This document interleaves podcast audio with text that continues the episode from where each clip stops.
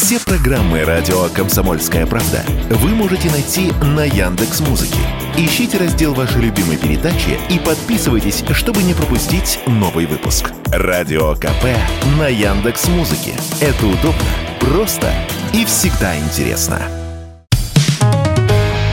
«Экономика» на Радио КП.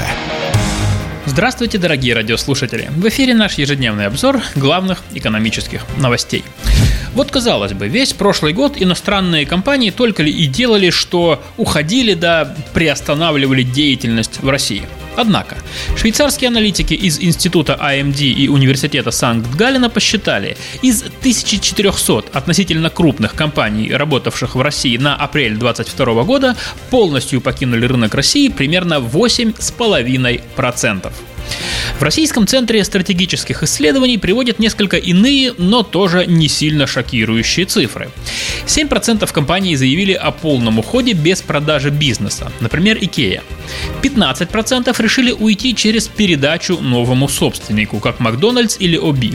34% остались, отказавшись от новых инвестиций или рекламы. Это, например, Леруа Мерлен и Red Bull.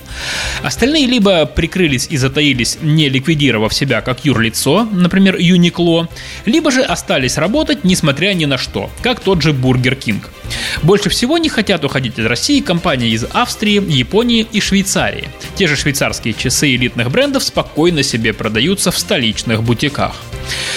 В общем, и российские, и зарубежные эксперты приходят к выводу, что реальных ушельцев может и немало, но их не такое уж и огромное количество. Стоит ли в этом году ждать продолжения великого исхода западного бизнеса из России?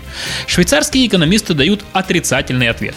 Среди причин недавно принятый закон. Теперь для продажи российских активов иностранных компаний в некоторых сферах, например, это банки или энергетика, требуется разрешение российских властей.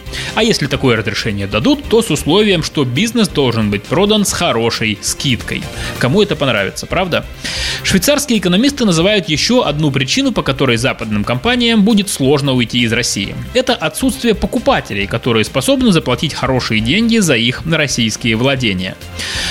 Но все-таки гораздо больше компаний остались работать в нашей стране. Они не стали продавать активы и хлопать дверьми. Например, уже упомянутый американский Burger King официально отказался поддерживать российские рестораны, которые работают под его маркой.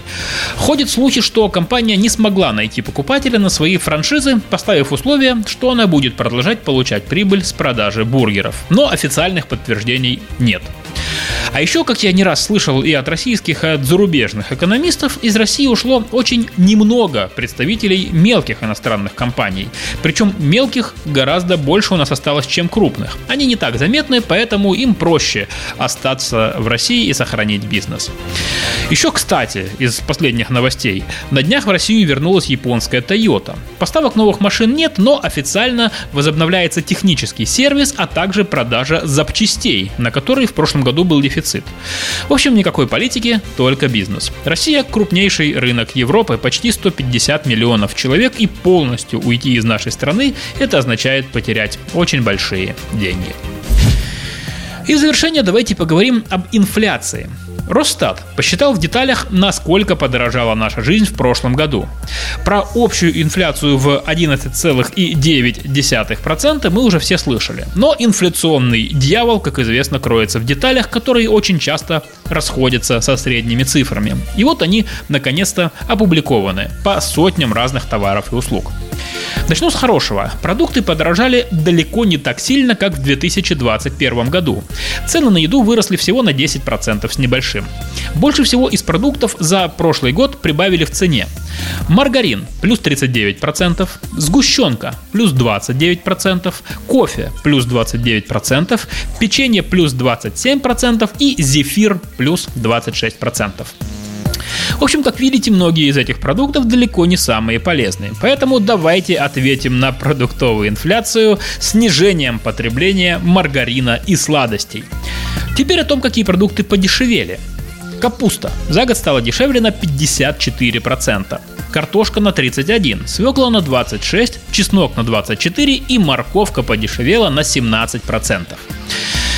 Что касается не только еды, а вообще всех товаров и услуг, то больше всего за год подорожал йод – плюс 55%. Но и это еще далеко не рекорд ушедшего года. Абсолютные рекордсмены по росту цен, по версии Росстата, это туристические поездки в Египет и Турцию, которые подорожали более чем вдвое. Да и в целом очень сильно подорожали услуги в сфере зарубежного туризма. Причины понятны. Авиационные санкции и закрытое западное небо. В общем, вывод такой. Без хлеба мы не останемся. Но в плане зрелищ наша жизнь стала намного более скудной. Экономика на Радио КП.